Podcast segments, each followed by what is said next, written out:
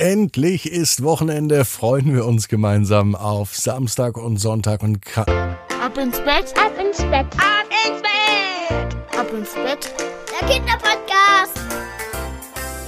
endlich ist Freitagabend. Freuen wir uns gemeinsam aufs Wochenende und tanken jetzt gemeinsam Kraft mit der neuen Gute Nacht Geschichte. Hier ist euer Lieblingspodcast. Hier ist Ab ins Bett heute schon mit der 759. Gute Nacht Geschichte. Ich bin Marco und ich freue mich, dass wir gemeinsam in diesen Freitagabend starten. Habt ihr auch Lust dazu? Dann lasst die letzte Energie noch mal raus beim Recken und beim Strecken. Nehmt die Arme und die Beine, die Hände und die Füße und reckt und streckt alles so weit weg vom Körper, wie es nur geht. Macht euch ganz, ganz, ganz, ganz lang. Spannt jeden Muskel im Körper an. Eieiei, und wenn ihr das gemacht habt, dann lasst euch ins Bett hinein plumpsen und sucht euch eine ganz bequeme Position. Und heute am Freitagabend, da bin ich mir sicher, findet ihr die bequemste Position, die es überhaupt bei euch im Bett gibt. Bevor die gute Nachtgeschichte kommt, habe ich einen Hinweis für die Eltern.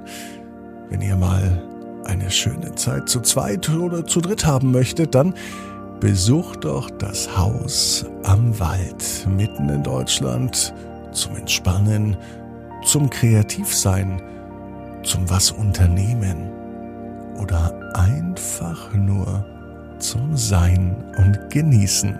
Das Haus am Wald. Alle Infos findet ihr online auf urlaub.abinsbett.net. Jetzt kommt aber endlich die gute Nachtgeschichte und zwar heute schon die 759. für Freitag, den 23. September. Isabel und der Schornsteinfeger. Isabel ist ein ganz normales Mädchen, es ist auch ein ganz normaler Freitag. Es kann sogar der heutige Freitag sein. Isabel freut sich total. Und zwar so richtig. Und zwar freut sie sich, dass Freitag ist, denn Freitag hat sie nur drei Stunden Schule. Ja, mit dem neuen Stundenplan hat sich richtig viel geändert. Sie hat eine neue Klassenlehrerin bekommen. Und die heißt Frau Widinski. Und die findet Isabel richtig gut. Den Stundenplan, den findet sie noch besser. Jeden Freitag ist sie schon um 11 Uhr zu Hause. Und dann beginnt ein ganz langes Wochenende. Das findet Isabel gut und nicht nur Isabel, sondern auch ihre Familie. Freitag treffen sich alle in der Mittagszeit und starten gemeinsam ins Wochenende. Auch Mama und Papa.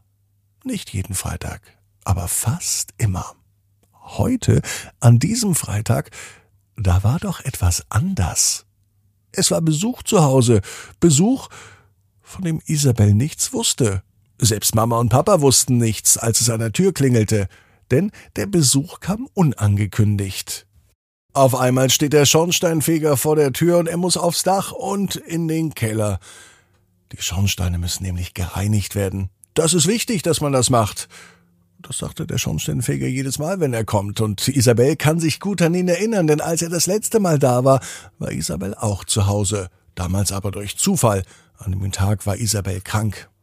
Damals hat der Schornsteinfeger aber ein Versprechen abgegeben. Wenn ich das nächste Mal komme und du da bist, dann nehme ich dich mit hoch aufs Dach, sagte er und zwinkerte ihr zu.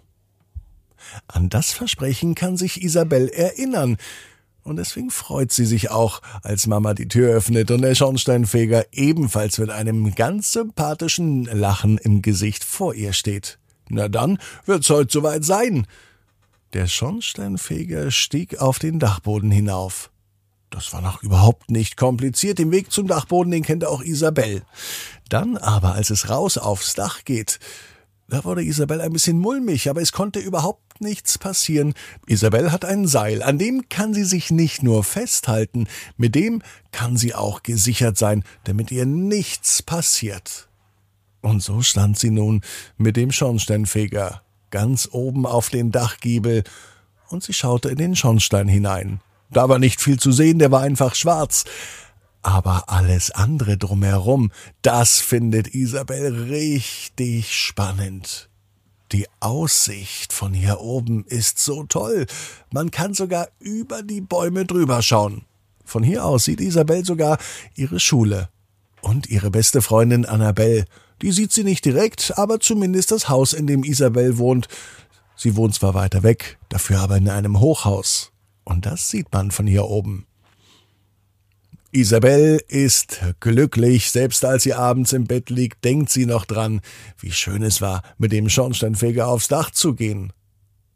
Am nächsten Tag geht Isabel mit ihrer Familie in ein Freizeitbad. Das findet sie noch besser, als auf ein Dach rumzuklettern, denn da gibt es Rutschen und Isabel liebt es zu rutschen.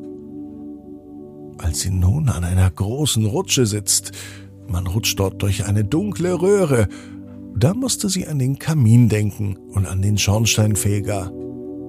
Wie wäre es denn, denkt sich Isabel, wenn jeder Kamin eine Rutsche wäre und man kann direkt von dort oben vom Dach hinunterrutschen in den hauseigenen Pool. Na, das wäre doch was. Und das macht sie jetzt auch. Sie rutscht und, obwohl sie im Bad ist, stellt sie sich Isabel vor, sie wäre in einem Schornstein. Überall ist Ruß und es geht ganz schön steil runter. Zum Glück landet Isabel aber nicht im Keller, sondern im Wasserbecken eines Schwimmbads. Doch eins weiß Isabel, wenn sie einmal groß ist, möchte sie entweder Schornsteinfegerin werden oder Wasserrutschentesterin. Und Isabel weiß, genau wie du. Jeder Traum kann in Erfüllung gehen, wir müssen nur ganz fest dran glauben. Und jetzt heißt's, ab ins Bett. Träum was Schönes.